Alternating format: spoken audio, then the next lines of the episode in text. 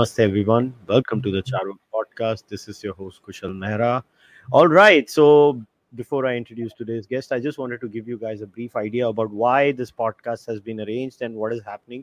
So, I started uh, this kind of a discussion with Drishti, where we spoke about Hinduism from a British lens. So, the reason for these discussions is that I always wanted to showcase a variety of views when it comes to Hinduism and Hindus. And uh, because what is what tends to happen is because unlike maybe other religions maybe Jew, with judaism and also with hinduism there tends to be a concentration of a lot of hindus in india.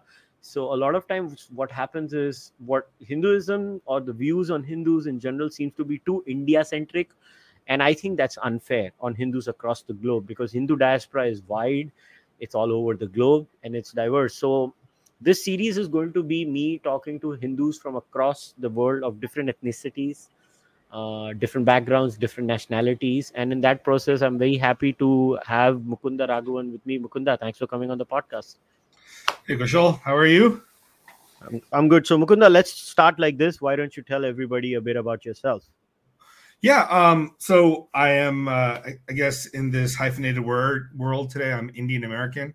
I was born in India, um, in Chennai to be, or Madras to be exact um, and came to the U.S. when I was two months old. Right, so um, I, I still get upset at my parents for having me born in India because I can never become president of the United States. Right, I'm like I'm, I'm stuck. I can't become president of India. I, can't, I, I mean, prime minister of India, not prime minister of U.S.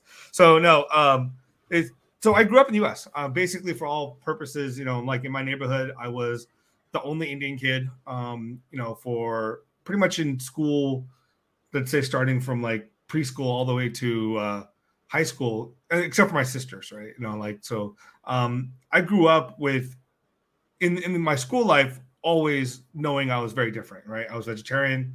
I was br- brown. I mean, there's a lot of brown skinned people here too, but there's like Mexicans, Hispanics, but they don't speak. You know, my first language is Tamil in Kannada, so we would speak Tamil and Kannada even on the playground, and we would get.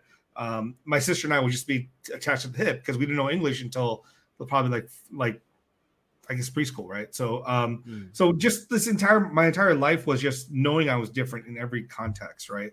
The one thing that was I do find interesting is like my identity was more around this Hindu-ness than it was really about Indianness.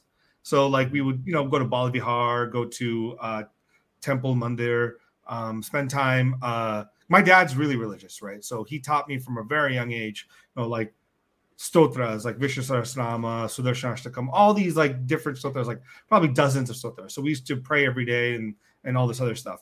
Um, but I mean, for me, I think really what came down to is like in my, I guess my high school years, um, I kind of like hated being Hindu, right? Because at some point you just get beaten down in the U.S., right? Like Indiana Jones and Temple and Doom come out. The only only experiences that people had of like India or Hindus whereas Kali Ma, you know, uh, uh, that entire uh, visage, and then like uh, you know, monkey brains and and Gandhi, and then the Bindi, you know, like people like it was just it was just constantly like the vegetarianism, like people would. I remember this case in high school, right? Um, everyone on the I played American football, so I was like the I was a small, uh, feisty kid playing American football in high school, and we were like a very good team.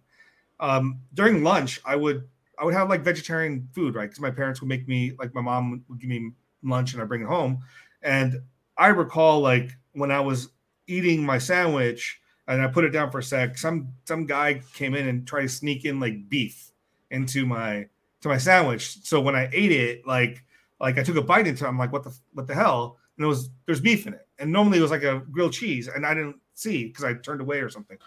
I remember people would do that kind of stuff because they would they would want to see like if they can push your boundaries of like what your religion is, right? You know, we worshiped a cow apparently, and and we were, you know, the caste system. To be honest, the caste system fully, I learned about it first in high school, right? Like in in school when we had a class on Hinduism, right? Like so, and I remember going like going back to my parents and be like, I mean, like I knew growing up I was Iyengar, but I didn't know what that meant in, in relation to anybody else, right? It was just like, oh, you are Iyengar, you know, we we practice this, we worship this, like cool, cool, cool. Um, and then like in high school, suddenly I go, and then they're like, well, India has a caste system, and I was like, I don't think it does. like all the Indians I know growing up, because we my dad was part of like Kannada Kootta and Tamil Sangam and all these associations of different communities. Um, no one I've never come across anyone talking about like caste or jati or any of that stuff, right? Like I like we had many friends that were Reddys. I didn't know what a Reddy was. I just knew that that, that was their name. I we, we had we had friends that were other uh, communities. We didn't know. I didn't know any of that stuff, right? Like, so it's it's like for example, even when I had my Upanayanam, um, I had it done in India. Like no one in America knew what what that was. Like even my friends from the India side, like my Indian friends didn't. I didn't tell any of them. Like, hey, I had my uh, Janoi or Upanayanam. Like I didn't think they would know what it was. So it just felt like this really familiar, insular thing, nothing to do with the larger society. Um, but it did strike me that when I learned about it in high school, like I had to take a step back and and then like I think I I spent the next few years like really being kind of distanced from my own tradition and religion because I was uh I was like oh oh that's kind of messed up right you know and I don't know I've already been discriminated against or I mean let's just I don't want to say discriminated against but I'll say more like I've been um the word here is like made fun of and all this other stuff for years. I don't need to add this other thing to my plate. So I just kind of like step distance myself from like Hinduism and India and whatever. And it wasn't until college, I think, I really started studying myself when I learned Sanskrit. Um, and I learned a couple of the languages and then kind of really spent, spent time in the text and then uh, started learning more about the not just spirituality, but like the history and the tradition that really like I started to feel very happy proud. I mean, again, not the word proud. Very uh, knowledgeable about the tradition and being able to speak about it and and and kind of like live it. So, I mean, this is very brief. There's a lot more, but you know, we we don't need to get into this monologue here. This is your show. so, so let's talk about this. So, when it comes to identities, right? So, yeah. obviously, in my case, the experience is very different. So, when you're born and raised in India, you you kind of uh, you don't need to analyze your Hindu identity so much. So I'll I'll I'll give you my case. So yeah, when I moved to Canada to study, that was the first time in my life that I experienced my Hinduness a lot more. Now, yes, somebody can say, when did you first identify? And everybody who's in you know 80s kid will say yes 1990s ram janmabhoomi movement was the first time where yes we as uh, Hindus started asserting our identity. That's all good, but I'm just talking about in a pop culture way or in just a mm-hmm. general sense. Because what happens in is in India is sometimes I don't know because you're the majority and it's so normal that you know you don't you you experience Hinduness in a very normal way. Like I live in a house that is just opposite a temple, or where I was born, there was a temple just near the house, and there was a Jain, you know, uh, ashram there too. Matlab, Jain Deras are there too. So it's very normal. So you don't experience your Hinduness or your Jainness or your Sikh identity so much. Mm-hmm. But when I went to Canada, I suddenly realized that I live in a whole new world where, you know, the, the essence of the raison d'etre was Christianity. Yeah. And that's when I actually started understanding I'm a Hindu far better. Now, in your case, it's slightly different. You're, you're I mean, other than being born in India, you're pretty much raised in America. Like you said, you're just a couple of months old when you went to America. Now, so so so how did you analyze when you analyze yourself? What part of you would you say was the American, and what part of you was the Hindu? I'm not even using the word Indian. I'm using the word Hindu here. And this is where, like, this is a weird. Um, I mean, I used to think I, I, think probably when I was uh maybe like even 10 years ago, like the liberal part of me was was American and the the more like uh religious part of me was like or the traditional part of me was Indian. But you know, like those those kind of uh, Hindu uh, those categories are out the window. The more I got into learning more about the traditions and the texts, it just it didn't make sense. And then on top of it, like it's not like America is a bastion of liberalism in the entire world, right? It's um, we do have the Republican Party in many ways, and and other issues that are much more. I mean, conservative. You know, like India is not conservative. I mean, in the sense of politically conservative, right? I mean, U.S. is. Um, but I will say this, right? Like being the part of me that I, I think was most American, and the way I would describe that now is, um, I mean, I think obviously my accent, even when I speak you know, like if I speak Hindi or Tamil now, it's uh, with an American accent, you know. Um, so that probably that, and then I would say, um, you know, probably um, the cosmopolitanness. To be honest, like uh, I, I think that's something that that that do, does come from living in America. Is especially as someone from my background, is you're constantly on your back foot like this is one of the reasons why I I did move to India uh, two periods of my life. Right during college, I moved for one year to Delhi, and then later on in life, probably five years ago, I moved for another two years to Bangalore. Um, at some point, you're just tired of always look looking different and having to explain your difference uh, to everyone around you. Right. So this is this is honestly America. This is the problem with this much of this hyphenation, Indian American, Chinese American. it, it is your Americanness is is preempted in some sense by your ethnicity. You know, like it, it's like you're you are American, but you're a little bit less than because you happen to be Indian, right? You, even though people love to say it's a melting pot, you know, there it's a melting pot of of um, what I would say is um, when you actually lose your Indianness in some sense because you have to become more white version, whitewash version of India and African American, whatever you want to call it to be part of mainstream culture, right? Like if, if I were to tell people like, hey, you know, like uh I you know, I do I do prayers for like an hour a day or two hours, they'd be like, You're insane, right? You know, like you're and I don't do that. I know people that do. Um, but it's just there's things about like my tradition and my culture that you have to kind of dumb down a little bit for for Americans. Um, because otherwise they're they have difficulty dealing with it.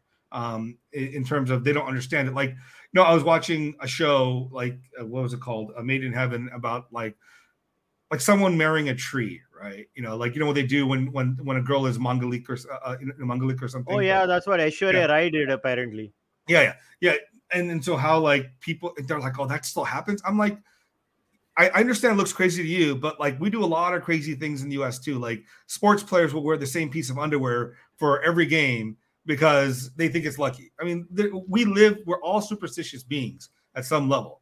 Um, and I think like in India, the way people, a lot of people think about this is like, hey, you know, it's not that big a deal. We'll just do something and move on with our lives, right? It's just such a minor thing. I think in, in the US, everything is made to be bigger than it is because um, everything has to have some issue, especially nowadays with like um, some political statement, right?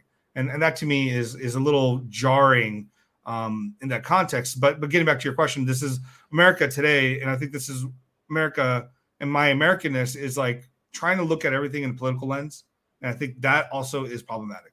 Maybe that's happening now in India too. No, but so here's my follow up to that. So yeah, because it happened at least in my wife's case that my wife used to have that thing. She's Indian, and she used to find it very offensive when I used to say, "No, you're Canadian." She used to find it extremely offensive when I said yeah. that and then when she moved to India, she realized she was Canadian.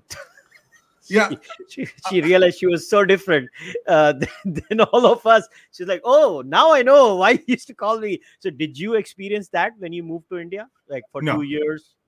No, um, I did not. I did not. Like for me, like India did feel very homely to me um, for a variety of reasons. One, it just you, I blend in. Like obviously, like I blend in everywhere. Like you can't, except for the fact I'm taller and, and maybe like a little wider. Um, you know, but uh, it just I blend in everywhere. Um, and that was really nice to me because like when I would go to, except for when I open my mouth, right? You know, like my Hindi is like really messed up and American accent. And so when I was learning Hindi and I lived in Delhi, you know, people would always be like, you know, oh, you're American. I would, I would have to lie and say I'm actually from Madras, right? Um, but they would look at me and they think I'm Punjabi, right? Because I apparently have Punjabi features.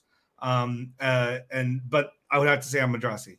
Um, and then they'll be like, okay, and they'll give me better deals, like when you when you uh, hangle. Um, but no, I, I, felt at home in India in many ways. Um, so India is so fascinating to me because it depends on where you go. Like again, like I, I imagine like in the bigger cities, I'm at home, but like smaller towns, probably not you know, like if you know, like I, I spent a few weeks in places like Srirangam or you know um, other small towns across India. I spent like a month in the Himalayas, um, you know, without much uh, electricity and stuff. Um, but it's a it's a different world, but it, it, does feel like people are nice. They're caring. They're it's not the same thing you get in the U.S. in, in the sense of like like neighbors would invite you over, you know, to eat and to be part of their families when you're in their neighborhood. So there's something very homely about India that can even make a foreigner feel at home.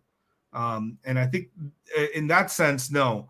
But in, in the sense of like, there'll be things of modern conveniences, obviously, that you'd be like, okay, that's not um, something that uh, that that makes me feel like, for example, India. I always say this about India. India is all about um, all about comfort, right? It's comfort over convenience. Like you can have a driver, you can have a maid, you can have um, all these other things, but like the ability to move around is a little less restricted. Uh, stores and restaurants and all these other places are open. Uh, you know, they close sooner. It's just there's the convenience of just walking down the street or driving down the street to pick up groceries is not as uh, prevalent in India, from what I could tell, compared to what it is in like U.S. You know, like I can go to Whole Foods or something at 12 o'clock at night to get food. In India, you know, you can't do that, right? It's, it's comfort over convenience in many ways. Um, but but culturally, no, I felt very much at home in India. Um, I I always felt a little. I would say this a little more off in the U.S. sometimes, just because of the emphasis on race is so much. And again, because I'm not, I don't know much about caste when I go to India. Maybe maybe other people that know about caste that live caste have a different experience in India than I do. Like for me, I just feel like I'm an Indian when I go there, right? Or I'm I'm no one no one asks about my caste. No one again, I don't know, right? So maybe and I don't think people in India care about the caste of people of people coming from the US. So m- maybe that's it too. Could be, but but see, here's the difference. Okay, now we come into the Hinduism aspect. Now Yeah. I'll tell you where I found the difference for when I moved outside India. This is my experience. I'm not saying there is some great uh, scientific survey done or anything. For me, what I used to feel is that the Hindu identity for a Hindu outside India was more pronounced because I guess that is the minority syndrome. Mm. I don't know how to say it. Yeah. And also, the role of the temple was very different from what I understood outside India. The role of a temple, at least for Hindus in India, has, I am not saying for everyone, but in a very large way, has been kind of reduced to a place of worship Hmm. not a community hall but but what i noticed when i went outside india here you know the temple played a very key role in a in a Mhm. in a major way and the temple was a driving force for the community. Like you it's not just a temple. What i've seen in north america is that temples and a community center a lot of weddings are done right there in the temple people just book the hall or the banquet hall and they tend to do the wedding there. And then Yeah. maybe they can have a reception somewhere else. But what i've noticed is the weddings are always done in the hall by the temple. It's just convenient right for the rituals and everything. So because the pandit doesn't have to travel because in india the pandit travels. It's very easy. So these Yeah. are small differences. And the nature of hinduism in america or in canada was very different than the nature of hinduism in india in india the, the the hindu experience or the way hinduism has become is because this is my land this is my thing i'll do it and it evolves in a very different way while while the nature of hinduism in america was very different i am a minority in a majority christian land I am in a system in the West where everything is in, in a certain organized manner. Yeah. And the reflection of Hinduism also stems from that cultural experience where I'm not saying like, just like you know the wedding is done in the church but everything else is done outside right? In the case of majority of wedding. I'm not saying they're only done in the church. I'm saying a lot of weddings still happen in the church but then they'll go out and they'll have that party outside. They'll book a hall and and they have a reception. So this is what i noticed. So so if i was to ask you how how how is hinduism in america different from hinduism Yeah. in india than to you? So so this is where there's i think this is a, a tale of two two two communities here right? There and i say this um there is the the immigrant community from india versus the second generation community or third Mm. generation in that sense right?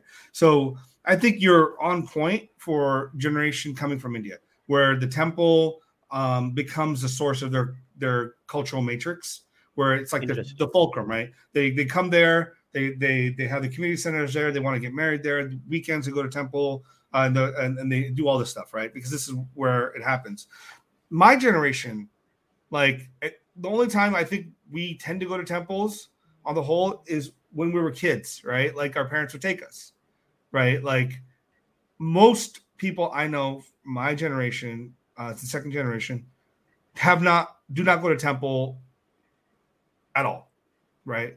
Like this again is dependent upon community. Gujaratis will go to temple a lot during the time of Navratri because that's where they hold uh, Garba, right? Garba and Ras. So that is like, for example, there's a temple close to our house. Um, I mean, close to where I live called Sanatana Dharma Temple in like Cerritos. Um, and that is a, a, a, primarily like a Gujarati, uh, like a Patel and Bhakta temple, right? So during Navratri time, it's second generations all there with their their children to do Ras and Garba. But on the whole, like you know, when I went to um, to the temple for Navratri the past couple years, I would go in um, and the people doing the the homas or or part of the the the, the all that stuff would be not my generation, but the older the the immigrant generation, not just the older people that like my parents, but people are just coming post 2000 um, into the United States, right? So there is that demarcation. So I would say like for us, my generation, like again, we're not very much in touch with Hinduism outside of hey, like let me just say I'm Hindu to everyone. Um, mm-hmm. Like people, most people don't practice, and for Diwali or these festivals, you know, you have instead of going to the temple or something, you have people over at your house and you have a party, right? You know, it, it's secularization of a lot of these, also these these festivals, where um, that's I think for my generation, for the the immigrant generation and my parents' generation, it's um, it's a true festival, right? You're there to celebrate uh, a particular story or particular message or particular idea, and it's sacred. Like it's just not a holy day in the vein of Halloween, which I think my um, the second generation Americans have created it to be like this Halloween-ish kind of uh, event where you know, as funny as this sounds, like you know that episode of The Office. I don't know if you've ever seen it, where uh, Michael Scott goes to the Diwali party and he has like that paper mache head. And he tells his girlfriend they're going to Diwali party. It's a costume party, and she comes as a cheerleader. That's what Diwali feels like in America. uh, yeah, it's it's in, it's interesting. And look, uh, what happens is a lot of times people have misconceptions. Uh, yeah. And I, I I was one of them too, where I did not understand. I think it's very funny because I can understand what you're saying is because for for me also in India, I I was not a temple going Hindu to be very un- uh, yeah. even when I was an astika, I was not a temple goer. Basically, yeah. I mean, I would only go to the temple in my house or outside is when my parents would give me the instruction. I was just another kid who probably was interested in playing cricket. That that, that was my sole focus of my life. But but then let's talk about this difference that you spoke about. This is you know second generation or third generation in many cases yeah. americans and and the ones who have just gone to america migrated maybe they're on a green card or a h1b visa or sure.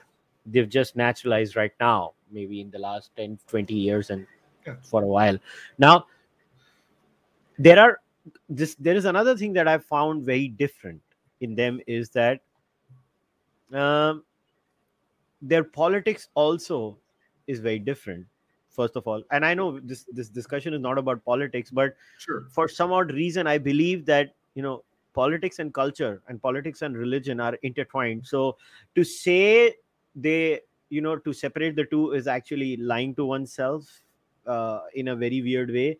So so how much would you say has this hindu identity and this hinduness kind of also been playing a role uh, when it comes to politics within the diaspora? Because i have not understood this. Now now i, do see a rift. I, I oh, i'm sorry i'll not use the word rift. I would say a difference of opinion cropping up mm-hmm. between within the american hindu diaspora at least where i think the ones who are gone from india now they're now starting to lean republican. And the the ones probably where you say your variety they are still by and large you know pretty much in the democrat camp. And is that partly to do with the overall american cultural experience where american life is so secularized that that what happens is when you tend to stay there long enough you tend to imbibe those values and then the religiosity reduces and then you automatically go to the left? Yeah i i, I think uh, so this is a very interesting phenomenon and i actually like have been trying to observe it and think about this for a while now because I, I do think you're right. Like ultimately culture, religion, you know, uh, politics. I mean, society. You really can't separate these. I mean, at, at the core, it, it, they're all threads that that that feed into your identity and your sense of like place in the world, um, and your in the way you think about the world too, right? So, I would say like, so speaking from my generation's perspective, and again, this is anecdotal, and you know, take it for what it's worth. Um, mm-hmm. Is by and large, I see most people, second generation and third generation Indian Americans, to be left leaning, right? Like I am too, right? I, I, tend to lean more left in the Democrat sense in the U.S., right? It just it, it, mm-hmm. it, you kind of in some ways you have to because the Republican Party for so long was very, very much concerned only with either keeping corporate corporations alive, money, and uh, keeping money in the hands of the the super rich, and and when you're probably a first generation or second generation Indian trying to make it to wealth, you you you're looking for those areas so that um, you can build your own wealth. And then and, and then when you build it you want to keep it right? You know so you want the liberal policies to build the wealth but when you get the wealth you want to keep it and hoard it. And then you turn conservative for that reason. But i mean what, what i'll say is most indians or hindus my generation tend to lean left and many of them lean like super left like we're like to the point of like the woke world right where i do not want to wade into um, like Saira Rao yeah, yeah, many, many, many, many, many. Like a, lo- a lot of professors, I would say, like a lot of the um, Indian uh, background professors um, tend to lean that way too. Um, and I think partially it's it's it's it's also drawn from the fact is growing up. I think my generation, um, it, it it was much more difficult to be Hindu or Indian.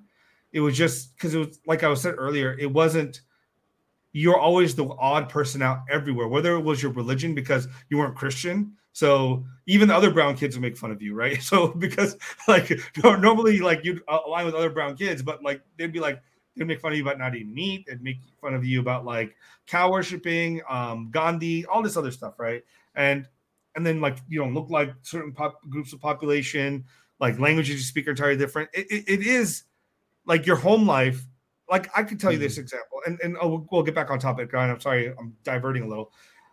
I'll show you how bad I was, like how self conscious I was when I was a kid. When my mom used to come out, she'd wear a sari or a salwar.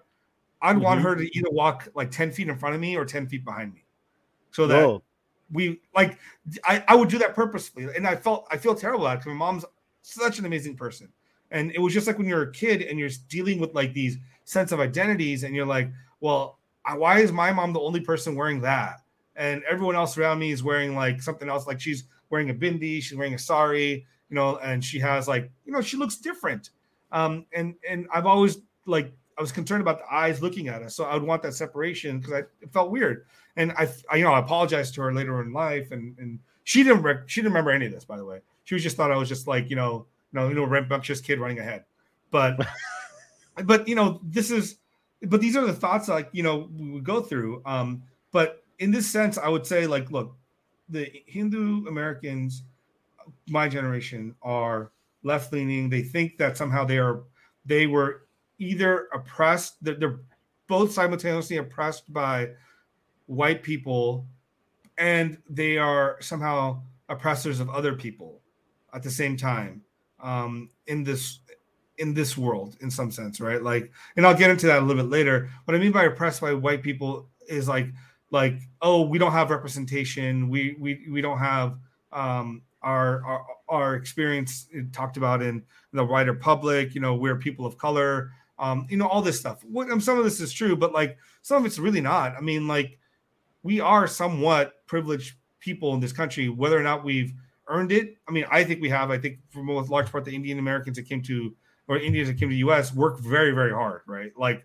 I just incredibly hard, and they're and they're putting in the time, the effort. They've they sacrificed so much of their own personal lives to to make it, quote unquote, in material sense that I think some of our generation um, takes for granted what they did, and instead takes what they did to be simple, right?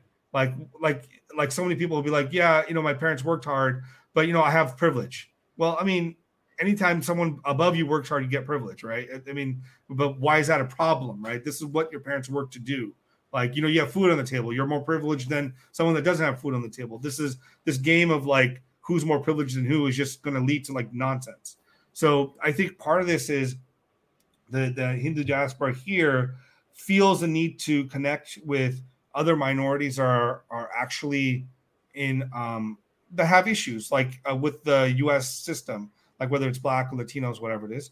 Um, so they feel they need to connect to them. So the way to connect to them is to kind of, in some ways, form a solidarity with them, and then also play this game of, um, well, uh, you, guys are more oppressed than us, and then we're going to take a step back and support you and be allies and so on. And I'm not saying that's the wrong thing to do, but I'm just saying that's what's happening.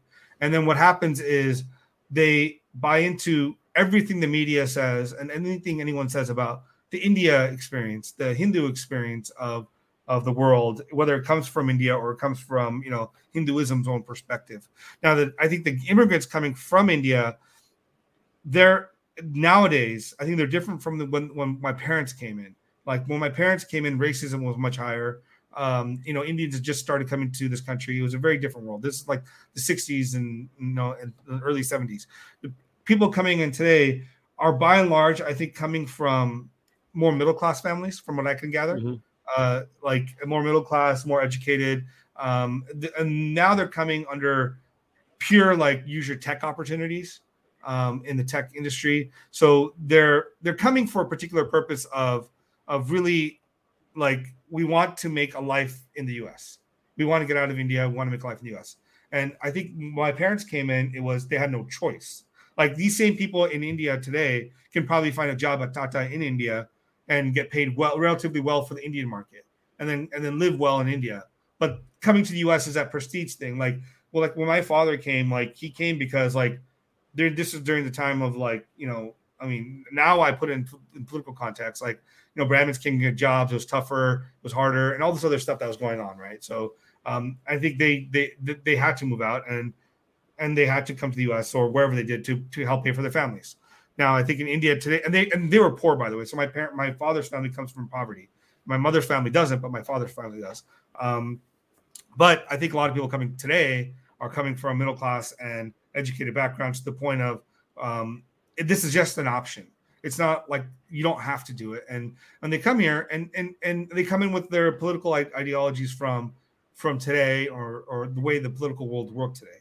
Um, and I think part of that is is is this is the internal grappling India is dealing with its own identity, right? Which is whether it was the the time of Congress was beneficial for India for its larger Hindu interests, or was it merely playing this game of uh, we want to appease the the we have to give the impression of being a Western liberal democracy and not really address the issues that our country needs to have addressed. And I think the people coming in today are grappling with that too. So, which is why you might find people leaning more towards the identity of being Hindu or Indian. Um, not so much when my parents were around, which is you put your head down, you just do your job, and then like, and your Indianness comes in on the weekend when you have a Kannada or you take your children to Balavihar. That's when your Indianness comes in. Like, and during the week, you just, you know, you're you're you're a worker or you're entrepreneur, whatever you are. Today, it's, I mean, so I think that's one of the differences. So, so don't you think there is a problematic ideology then? Because then don't you think the diaspora over there on average has kind of failed in understanding the problem? Even for hinduism this is a problem because oh, yeah. if you are going to claim a victim status based on a certain worldview then it is but natural that uh, you know they're not going to stop just at your entry point which is the united states of america. Uh, they will naturally go back to your source route which is india. And if you're going to look at it from an oppression worldview they're going to go right back to the source. And so so this is uh, this has always uh, been something that confuses me about the diaspora. And i and i and this is where we need to talk about you know yeah. so the caste experience which is why you know hinduism from an american lens. Now i've always heard this from people who have who are born and raised there which includes my wife is that look i was born in a society where i did not even know my caste. It was never discussed in my house. I did not know anything related to it it is now i'm of a certain age and all of a sudden um and i think the diaspora is to be blamed equally for this is because they played the victimhood card and now it, it has kind of come back to bite them in the ass itself because you can't play the game and say no the rules don't apply on me. No the rules are going to apply on everyone then. Yeah. you can't you can't say I I want to be oppressed and cannot be recognized as an oppressor at the same time. So, so it doesn't work like that so but then this is the problem right? Now if i'm living in india I, I I'm been very clear. I'm I am someone who's always been pro reservations uh, when it comes to the pre-Mandal days, not the post-Mandal days. The pre-Mandal Yeah. days were basically scheduled caste, scheduled tribes get uh, reservations, and and I have never been intellectually sup- a supporter of you know post-Mandal OBC reservations. I have my own reasons for that. I believe that was a political decision, while the one taken before was a historical, societal, very hmm. mature decision to include a, a humongous swath of Indian society that was just done a historical number on. And, and I think that was a justified position. Now, the problem is when, and look, let's just face the facts that more than 90% of the Indian diaspora outside India, especially in the United States of America, if we do a caste consensus on them, is from what would be classified as general category in India, which is the so-called upper caste category. Now, Sure. whether they like it or not, that is just a fact of life. So Yeah. when then how does your experience as a Hindu grapple with this problem where and and I and and again I'm not saying you personally are responsible for it because I know you personally and you've always never been you know a supporter of this hard left wing progressive idea of you know I want to be oppressed and also don't you think it becomes a problematic situation for Hinduism and Hindus both where you went to America. Like you said your parents generation goes into America. They put their head down. They listen to the system. The system says here's an opportunity. Work hard make money. Yeah. everybody in that generation works hard makes money till the extent of I, don't even say this with any ill will or in fact i celebrated that even if you look within the indian diaspora hindus are the richest minority. Sure. in, in the united states of america not Maybe indians James. Maybe James. maybe jains yeah could be Yeah. because of uh, the 7-eleven and all that uh, uh, you know humongous motel money too Yeah. maybe the patels are there but there are others also who made money but the Sure. point is overall hindus or uh, the in the definition of a hindu in india is anybody who's not a muslim christian parsi so sikh are hindus so the indian definition of hindu is a negation right if Yeah. you're not muslim christian parsi jew you're in you're hindu in india Yeah. as per indian law so my understanding is i was i was including jain in that indian definition yeah. so i just want to clarify so in such a scenario don't you think american hindus have harmed hinduism in playing Well- the oppression card Yeah, I mean, first of all, I think most American Hindus don't know anything about Hinduism. Um, they've probably never, again, I mean, people might get pissed off at me about this, but they probably never read a text, right? Like, you know, at best they've they read the Wikipedia version or whatever Washington Post or uh, um, you know these various people uh, write about it. Huffington Post probably they read the Huffington Post article, then pass that on.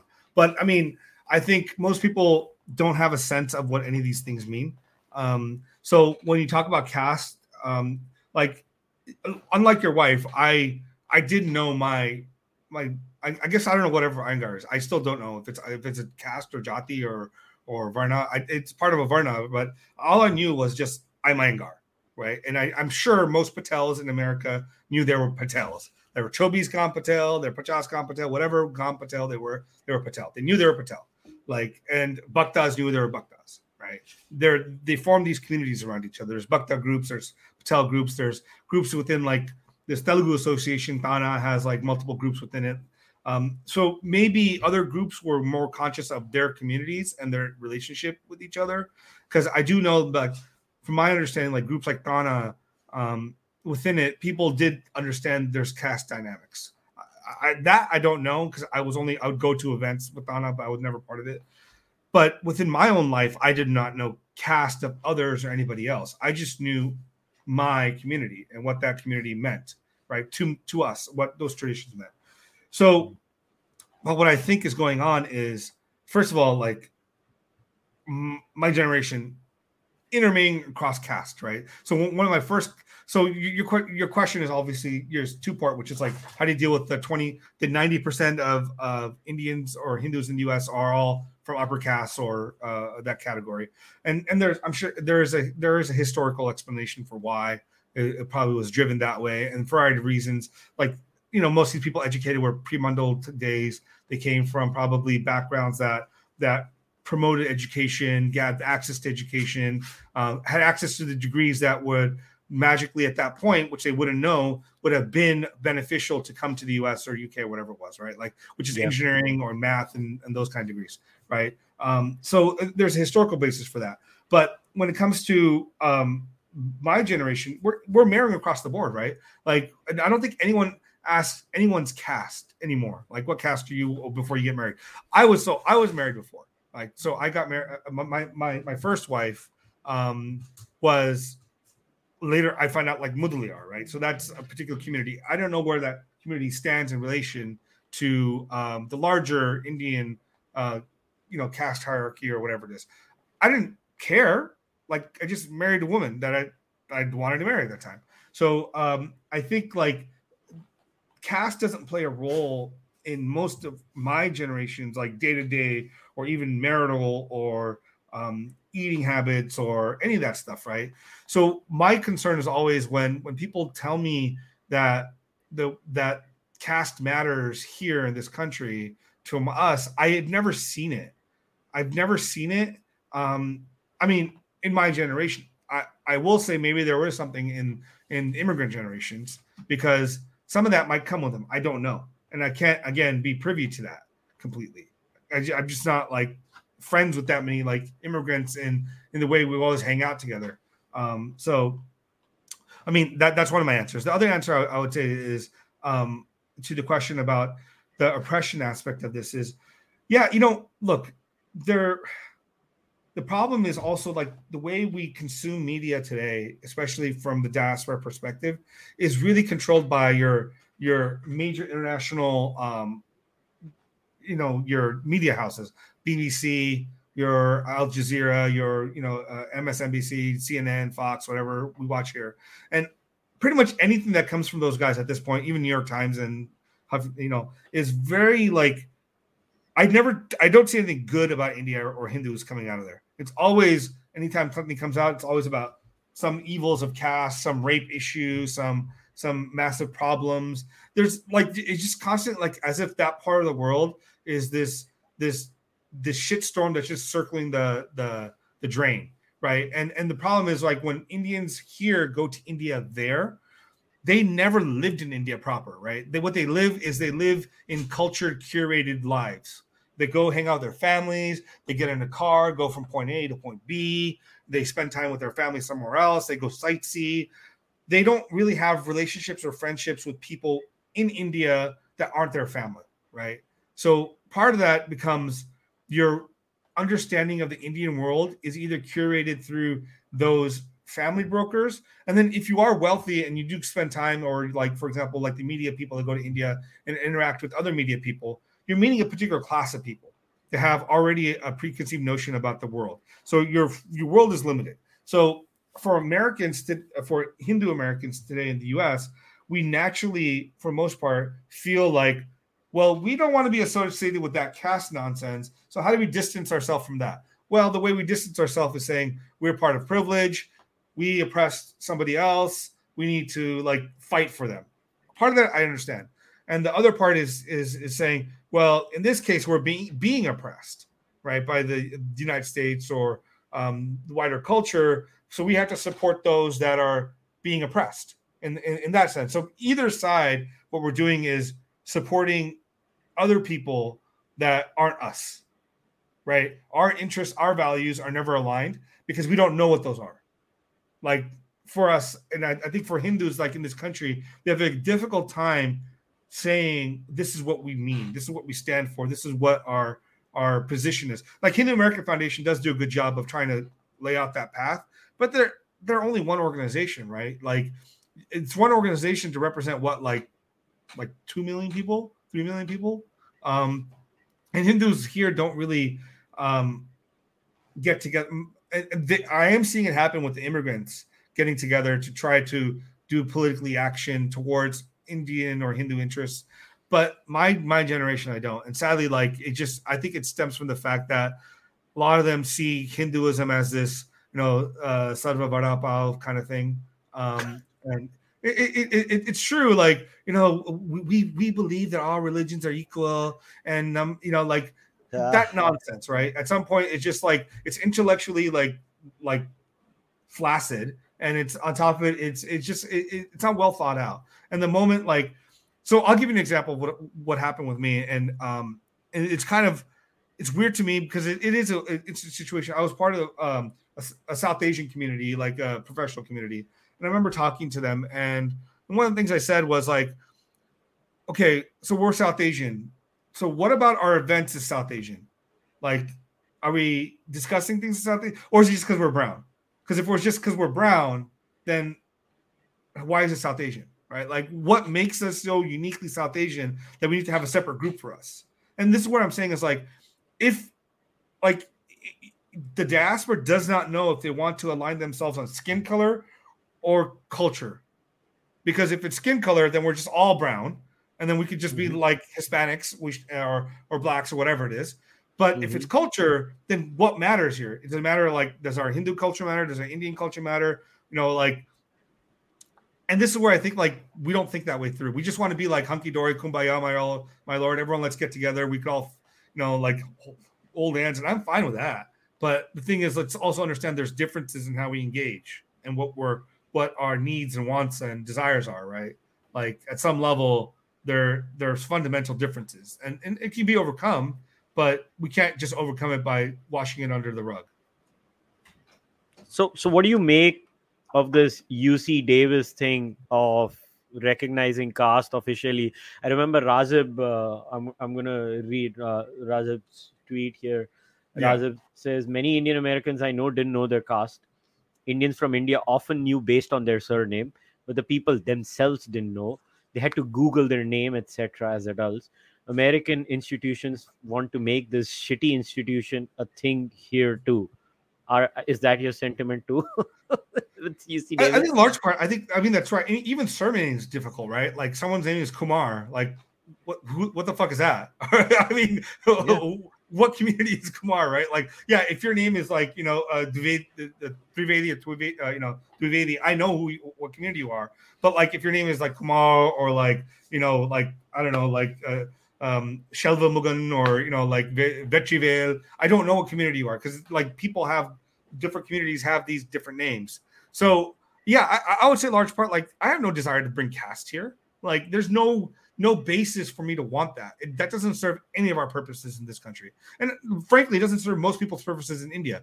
Like, and, and this is like my big concern is, I mean, not my big one, but one of the issues I also have is most of the people that, are like caste wanting this caste thing, and is is like this world of like and some of this might be Brahmins, you know, like they say this a lot that they want their they want the the, the caste system uh, to continue and or or the Varna to continue. But my problem is no one ever practices it. Like it's the selective selective memory of what it is. Like we well, first of all, like we left India, we lose our caste, dude. We we traveled across the ocean, and how how is our caste still around? Um, why do we have the rights to, to that particular community? And like we want to pick and choose the the things that benefit us and not.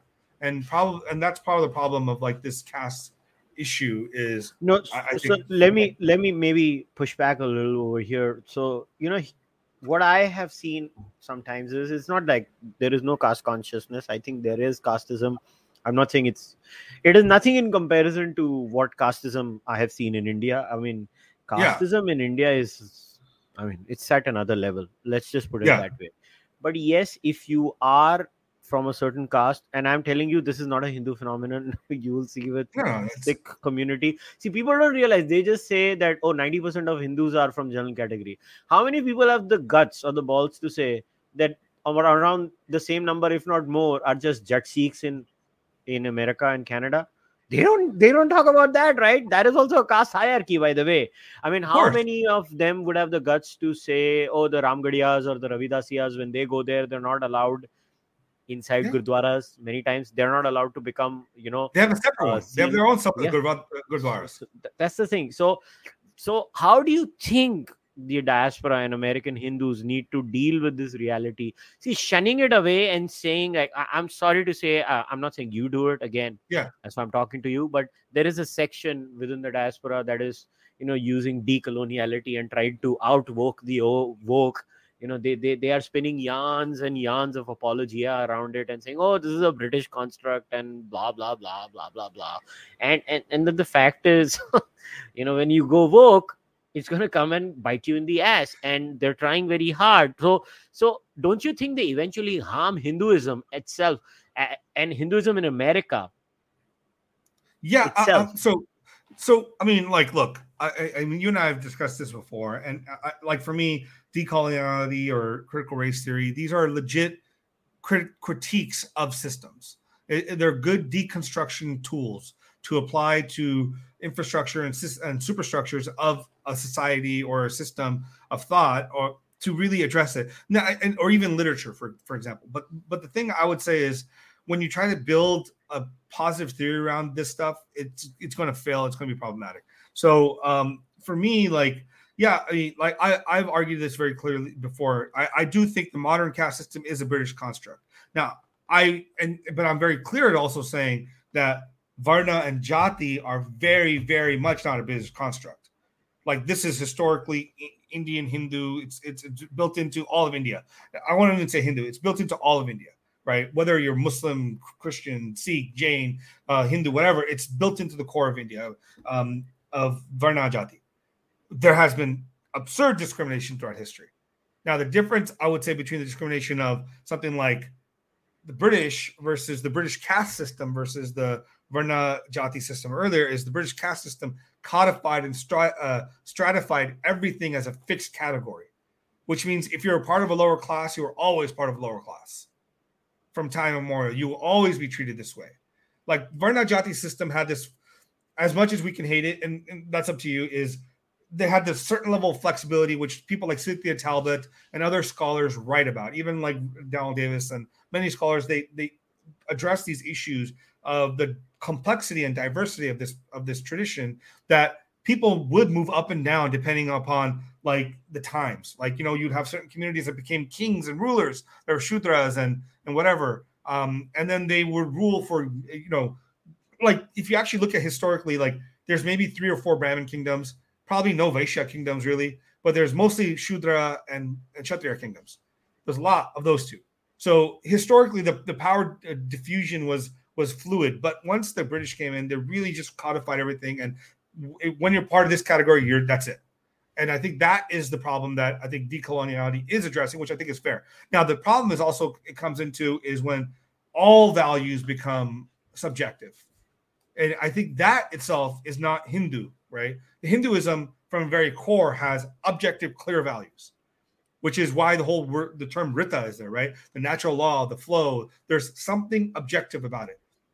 Now, Dharma, which is kind of we would say a substrat of Rita, is not subjective, but subject to understand. It's difficulty. Mm-hmm. This is the whole mm-hmm. Mahabharata context, right? Like you know, yeah. there are clear virtues in Mahab in, in Bhagavad Gita. Krishna, uh, Krishna says ahimsa, satyam, krodha, tyaga. These are virtues and values that are objective. That one much strider. It, it, it isn't relative what no. people want it to be. No, but it's contextual but it's not mm-hmm. relative, it's contextual. Something might be wrong, but you might need to do it, but you still have to suffer the karma. It doesn't make it not wrong. I mean, that's the thing. It's like, it, no, it's it, nonviolence is the goal, but it's again, it's not the Jain nonviolence. Again, there's a very different nonviolence, but the vi- nonviolence is the goal. But we know to live in the world, we can't do nonviolence. We have to commit violence. Every act of every day, of every moment is violence of some sort breathing, and this is happens in the Mahabharata, breathing kills infinite beings. You know, uh, Arjuna makes this argument to Yudhishthira when Yudhishthira wants to give uh, walk away from the the, the, kingdom after the war because he's guilt ridden. So the idea is that context drives what we should do. It doesn't change what the objective value is, right? And I think like we have to recognize we have objective values. Objective values that matter, that mean something, and that are built into the nature of of Rita. Now, ultimately, if you want to get to Vedanta, then we can say like values and virtues, none of this matters because you're beyond the realm of the universe, but that's a whole nother conversation.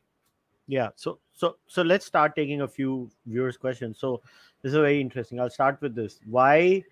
So see, somebody has raised this. Why should Indian Hindus be ever forced to explain themselves to people of other faiths? This is something we are dealing with and will overcome ourselves. So I'll add to this. But the problem is, so I'll let me lay it out a little bit for you. So we are living in a very weird society right now because look, you and I, uh, at least anybody who's 35 and above, Yeah. lived in a world without the internet. So what used to happen in a local area stayed in a local area. Now let's take this, you know, whole Cisco caste case or UC California or something that happens in a corner in India. Yeah. Because of the internet, every issue now, if it trends, becomes national or global. Every Right. issue. So for some absurd reason, what happens in India, and and this is something that I find stems from racism in America. Or Sure. or correct me if I'm wrong, because I feel this is some kind of racism. I have never seen Angela Merkel making a decision and German Americans having to answer for Angela Merkel. But in the case of the Hindu diaspora, oh, Modi did something. Farm laws. Let's talk about farm laws. Yeah. What the hell have you got to do with the farm law over there? Or something happens pertaining to Hinduism in India. Right? It's a Yeah. Hindu problem and it's a local Hinduism problem, right? Why do you sitting in America have to answer for a Hinduism issue of India? Why can't there be two subsets of Hinduism? There is American Hinduism, there is Canadian Hinduism, there is British Hinduism, and there is India Hinduism. Why Yeah. is that? Where do you think the diaspora has failed or is struggling? Well, and I said this before is number one, the diaspora doesn't know anything about Hinduism. And what they do have learned about at least the theories of Hinduism or the ideas behind doing like a despite like the little pujas they do at home, the only thing they know about Hinduism is from what they're they're taught by their schools and the media. Like most people do not do any research or study of their own.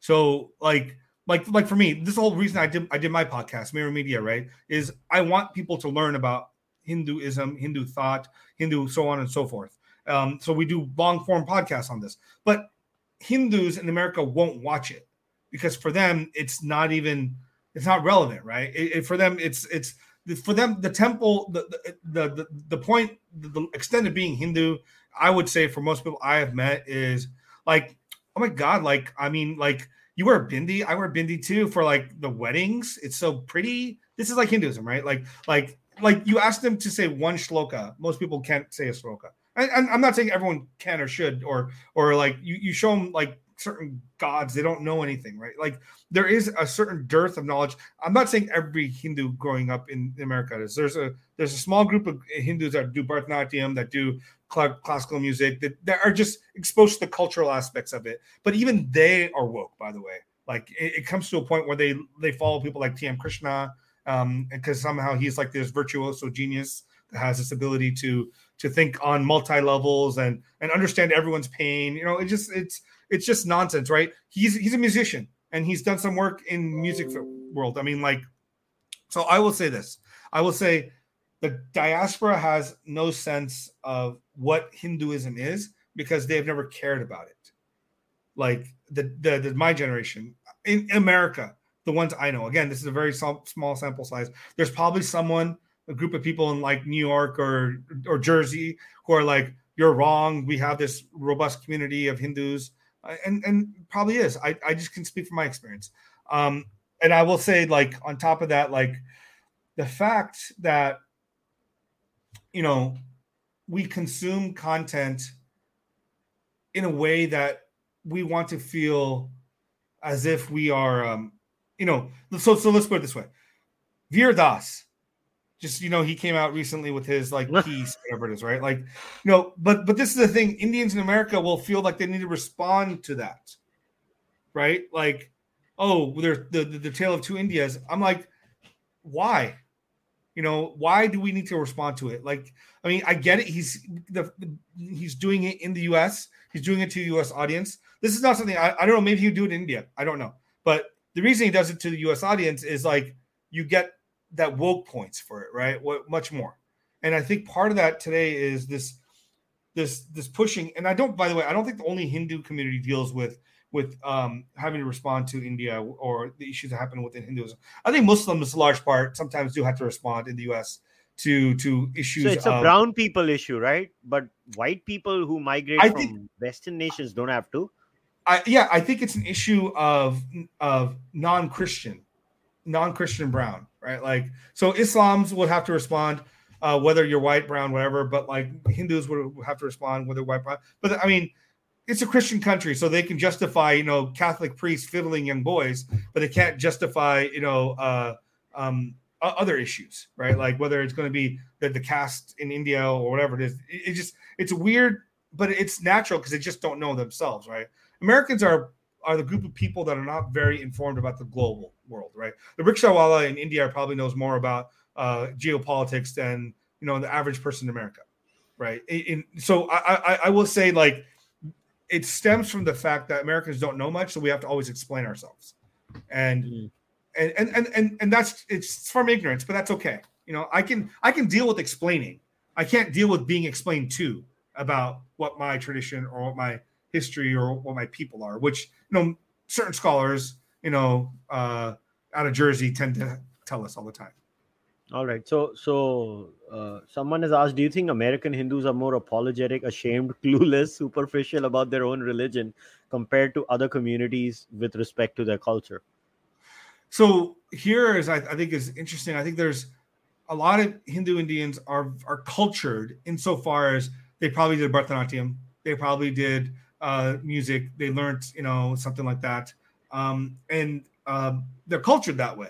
I mean, that's that's fine, but as to understanding like religion uh, or Hinduism, no, they don't know. Like they don't know the first concept from the next concept. Like you know, uh, they don't know what dharma is. They don't know what karma is. They don't know like fundamental ideas of samsara. You, you ask them what samsara is. They don't. They think it's samosa. Maybe I don't know. Um, uh, it just that they're lost as to like, like if you ask a Christian what the rapture is, he knows what the rapture is, right? You, oh yeah, this is when Jesus comes back. You go to heaven. The, if you ask what the Eucharist is, they know what the Christ, uh, Eucharist is. You can't ask a Hindu. Do you know? Do you, if you ask them, do you know what a yajna is? No. What, is that? Right? Most people don't know that or you maybe they know heaven, maybe these terms, but yeah, you know, it, it, it, it's a very um, it's cultural, but there's no tradition religion behind it. Hmm. All right. So, two more questions here. So, first one is how common are inter-race marriages in second-generation American Hindus now? I'm married to a white woman now, so I moved up the chain. Yay! You, you, you are living the American dream.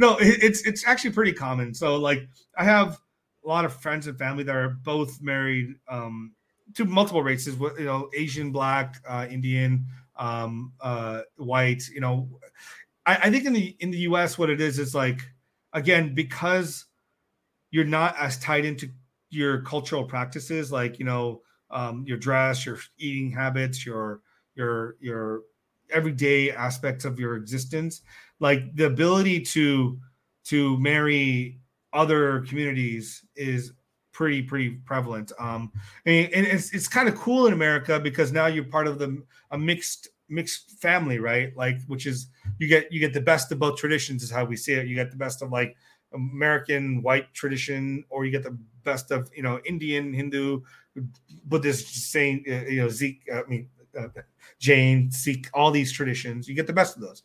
Um, now, I mean, there are there are there are also grievances with that because, like, a lot of times, I think sometimes the kids come out with a sense of loss of identity.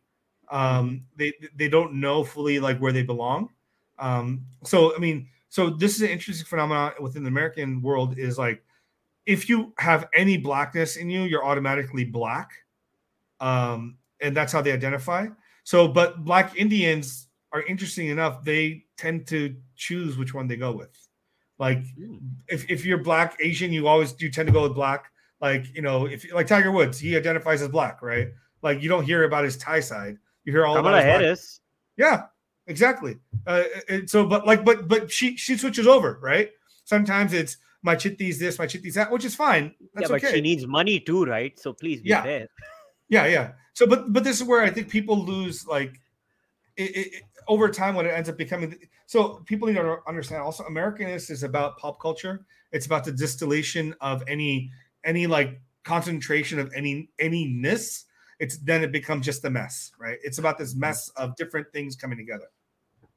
Yeah. So so another one was the, from the same viewer viewer is is the Hindu ex- uh, this is a very interesting question by the way I love this is the Yeah. Hindu experience different in red versus blue states or is more urban rural So yeah, I, I, I this perspective, I think it's actually the red versus blue states doesn't matter as much.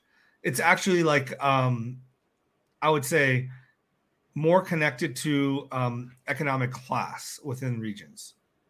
Um, so like there are there's a huge like for example in the Silicon Valley, right? Like there's what's his um, there's a huge group of Hindu Americans, Indian Americans that are and I don't mean to use them synonymously, so I apologize. Um, but that are much more conservative, right?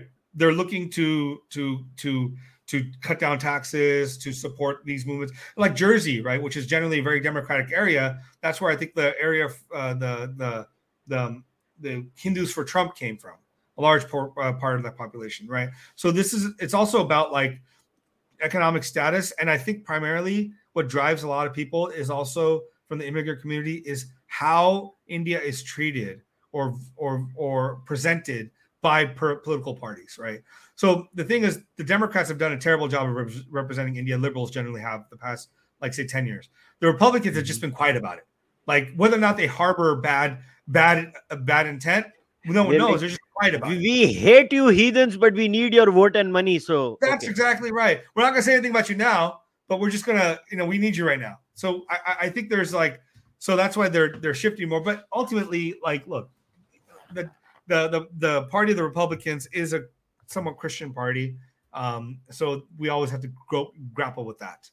Um, but yeah, I mean, like again, this is why it's so important. I think for for Indians, I mean, for Hindus, really to learn about Hinduism and I think you do a great job of you know your your your podcast plus your I think your Sunday morning um, eh, conversations on going through texts. Um, like it's very important to understand ideas and concepts and, and and the way we think about it. Like again, like people that think that the caste system was a system, the way we think about it. Like again, you read something like the Mahabharata, the entire text is about grappling with caste, right? Or, or Varna Jati. It's what is a Brahmana, and there's like four different definitions of what is a Brahmana, what is a Vaishya, what is a Shudra. And they're con- Mhm. constantly conflicting with each other, right? Yudhishthira's position versus Bhishma's versus you know everyone else is in the text, right? So like for me, like I read the text, like I, I read them in Sanskrit. I you know I it, it takes me a while, but like I try to read these texts. I try to like do this stuff because I want our.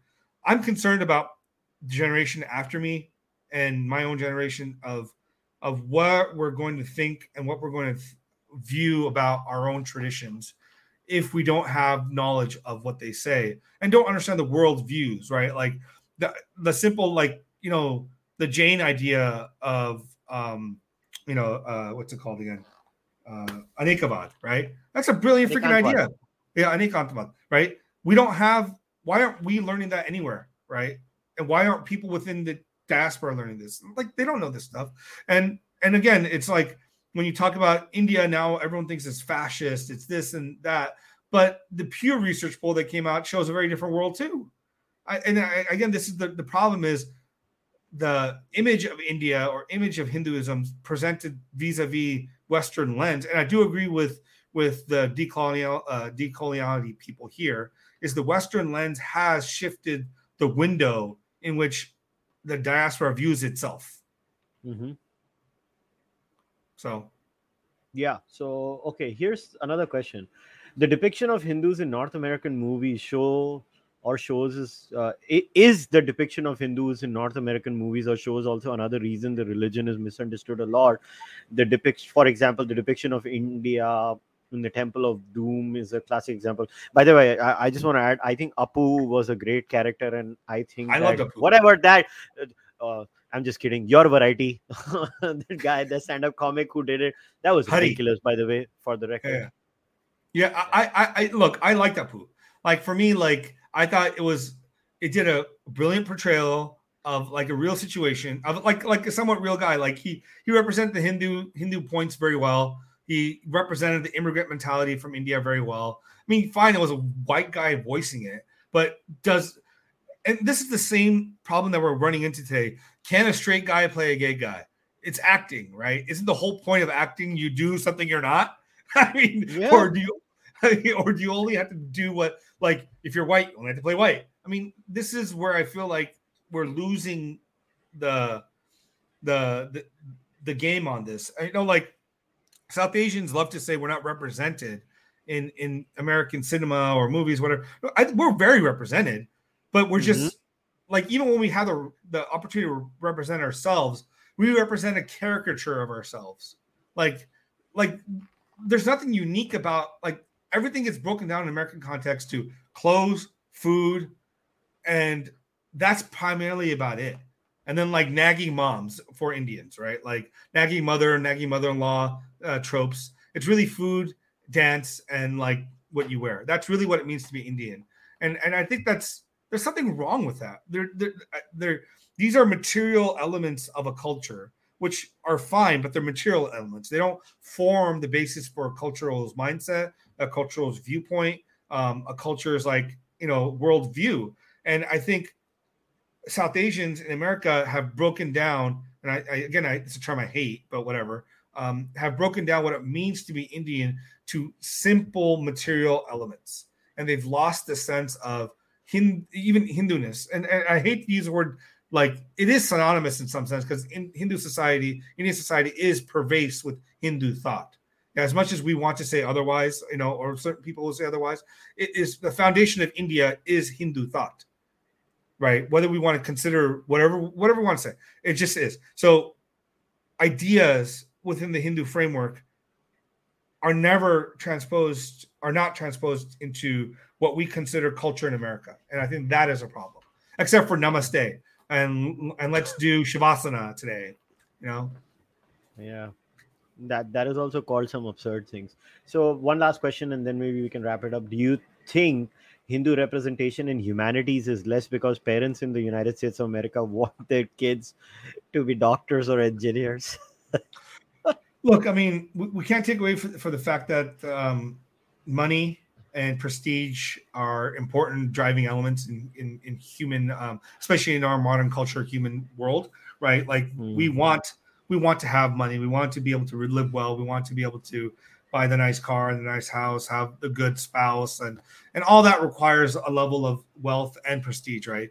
Now, um, and and and and look, job security is there too, right? If you go get a degree in in Sanskrit, or if you go get a degree in world history, or you know whatever it is you're doing, the prob- the possibility of you getting a job based on that is not as good remotely as getting a degree in math or CS or biology or it's just the, the job market is very different. So, and, and on top of the prestige that comes from what are what they term the hard sciences is um is pretty is, is much higher than going to get being a professor, especially in the diaspora of history or or sociology or humanities, right? Like, and I think that becomes a problem, and it's it's shown to be a problem over time because we have let um, our entire uh, ecosystem of thought not just here but in India globally be basically run by you know mostly white people um you know uh that and then and then what we would call white adjacent or what they would call in their own terms. Hey you're white else. adjacent now. Yeah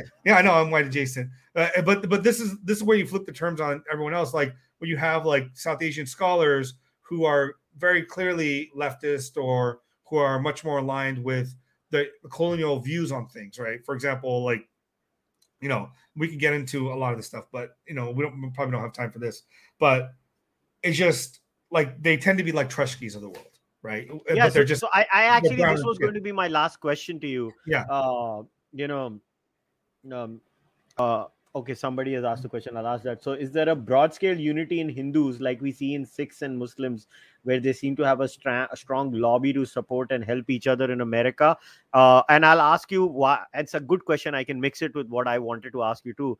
Talking about Audrey Truschke, it's like Audrey just, you know, Audrey has some special love for India. I have to say. I mean, nobody loves India and Hinduism like Audrey does. I mean, and and she's the authority of the be all and end all.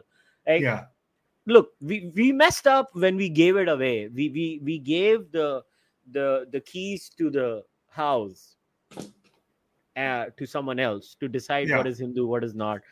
And and recently, who was that lady? I forgot her name. Who called uh, all of us parasites? How nice of her. Oh yeah, yeah, yeah. Um, I forget. Yeah, Melinda, right? Or Melinda? Melinda or something? something. Yeah. Yeah. So, you know, uh, so as a fellow parasite uh, to another parasite that is you. So, so how do you think how much this recent attack on the diaspora, on the Samaj in general, do you think the Samaj is uniting? So yeah, I mean, these are related questions. So I do think that I think so. The big driver right now, I would say, is the immigrant community. They're really driving the Hindu community in America to unite, which I think is brilliant. Right? Like it's um it's it's well needed. You know, like I have in the past, I don't know, like year, man, I've gotten messages from people I did not know across the country.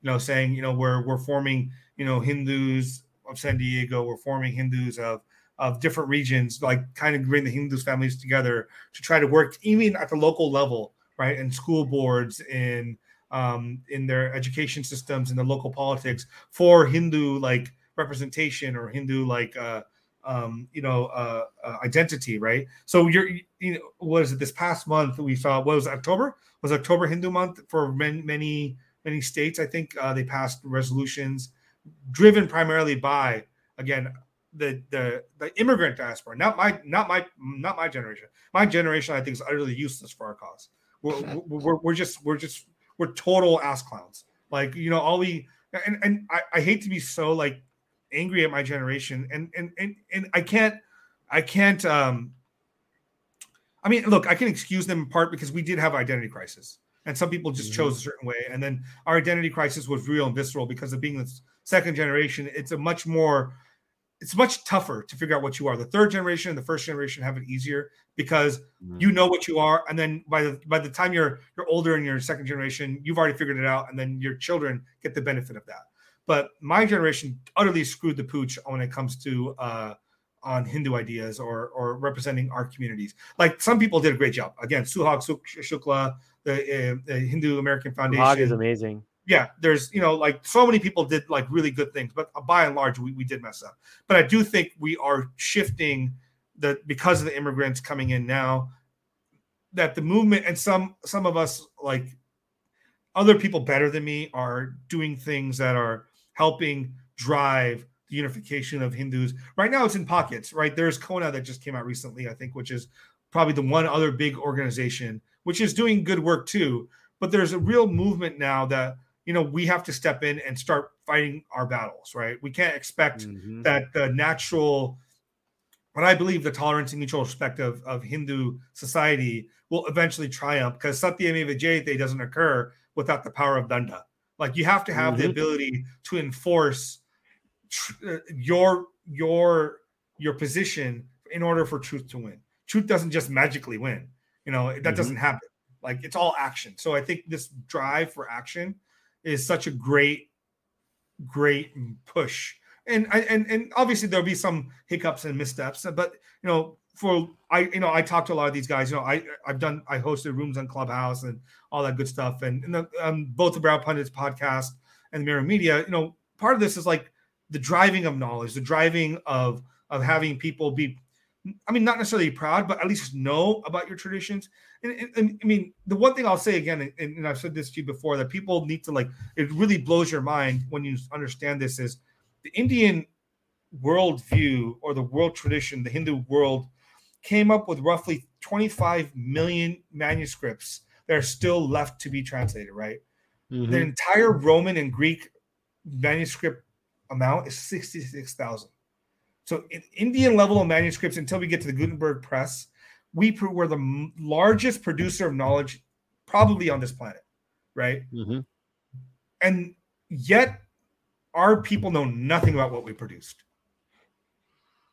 there's Mhm. just something I- that like like in the western science if, if you if i go study at um say any university, I take a class humanities. I'm going to read Plato, you know, maybe excerpts of Plato. I'm going to read Aristotle. I'm going to read, you know, uh, you know, I, I might read um, Pyrrho. I might read, you know, um, you know, the Iliad, the Odyssey. I'll, I'll read Roman Greek texts at some level, get a grasp of what they're trying to say. No mm-hmm. one knows any author. Give me an author from uh, any writer from the fifth to you know zero century BCE in India. Most people can't give well, me anyone. Yeah, basically there was only one good thing in India: the Mughals. Apparently, that's also true on Age of Empires, right? Because of all yeah. the the new game that came out from Microsoft, out of all the the different uh, spans of Indian history, it's always the Mughals. Yeah, so it, it is what it is, and I think uh, um, I don't know how to put this across. Uh, uh, I have this unique experience of living in the United States of America, having family there, having married one, two, and still have family there, and living in India. So I, I have always said this. Like I have a soft corner for North America. I think it's my second I home. Yeah, and and I know you're a proud American, and I and I and always, uh, in fact, that's one of the things that I've always respected about you. Like if if somebody would joke about America, you stand up for America. It's like, bro, I'm an American. What the hell are you talking about? yeah. yeah, yeah. So and we may suck, but we suck less than many other countries. I mean, oh yeah, oh yeah. Uh, I, I know. Always I know. A... yeah. So so that's the whole thing, and and I think that this is what people need to understand, and and i i don't know uh, this you know this bout of self hatred that has engulfed the united states of america. And unfortunately the united states of america is the leader of the world whether we like it or not. And yeah yeah. when they become self hating the disease spreads to the rest of the world. And uh, the and if the world wants to save its ass the americans need to save their own asses is is just a fact of life. And and uh, and in in in such a structure and in such a worldview unfortunately you know the hindus got a number done on them and they never realized you know the curveball to use american lingo uh, that was being thrown at them. And it is what it is. And now we cannot look back at the past. Only the community can look back at the future. But hey man it, it, so we'll wrap uh, today's discussion up. But before we wrap it up uh, you have anything else uh, you know any last words? Yeah i mean I, I, I would just say to people like you know um, you know, this is a it's a journey. We've started this journey a, a, while back in the U.S. You know, just you know, 50 years ago. The the Hindu community here is you know still figuring out its its uh, footing and its place and and and the only way we really do this is you know identity without without having a basis in culture and understanding our traditions is just pointless dumb drivel identity right? So don't be Hindu just because you believe you're Hindu. Learn about the text, learn about our traditions, learn about our culture, and then figure out if you like it or not. And then it's up to you, right? At that point, but at least learn. And I think that is something we need to do in the U.S. primarily. I'll only speak for U.S.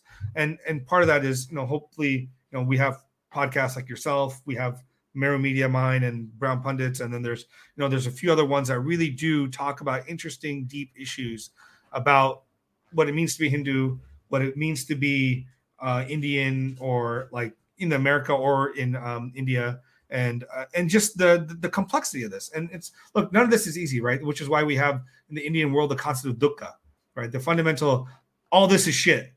So how do we get to be less shitty, and how do we get past this shit? So I think if we give ourselves a little bit of leeway and stop looking at everyone as being like oppressor oppressed, like you've hurt me, I've hurt you. Let's just keep let's keep the hurt going, right? This is really what it is. Like this idea of like you oppressed me, so now I need to oppress you. Is that just part of the cycle? Is that the whole point of like ra- racism, anti-racism is just going to be this same perpetual cycle? No one ever yeah. solves violence by more violence unless you use the violence to destroy everybody. Mm-hmm. That's the only way it works. I mean, it's not a solution. So I would just say, like, listen, guys, learn, and um, I, you know, like, thank you, Kushal, for your time, and I really appreciate you like listening and talking to me, and um, it has been really cool. All right, man. Thanks a lot for coming. I was, uh, you know, this was a long time overdue. So, guys, we'll wrap today's discussion up. So, but before we wrap it up, in the description of the YouTube video link or in the audio version, wherever you're going to be listening to this or viewing this is going to be Mukunda's Twitter handle. So please go and follow him on Twitter. And also, I've left the link to the YouTube channel of the Meru Media podcast. Uh, you guys know the Brown Pundits, anyways. So please subscribe to both the podcasts and listen to them. The, they they have some great discussions both at Meru Media and at Brown Pundits. Uh, as far as I'm concerned, once again, please subscribe to the channel, like the video, leave a comment down there. Please support the Carvaka podcast monetarily too, if you can, either by becoming a member on YouTube or on Patreon or buy the merch on kushalmehra.com uh, or Kadak merch or just send your donations through UPI. I'll see you next week, or if you're a member, I'll see you on Sunday. Until then, namaste. Take care. Goodbye.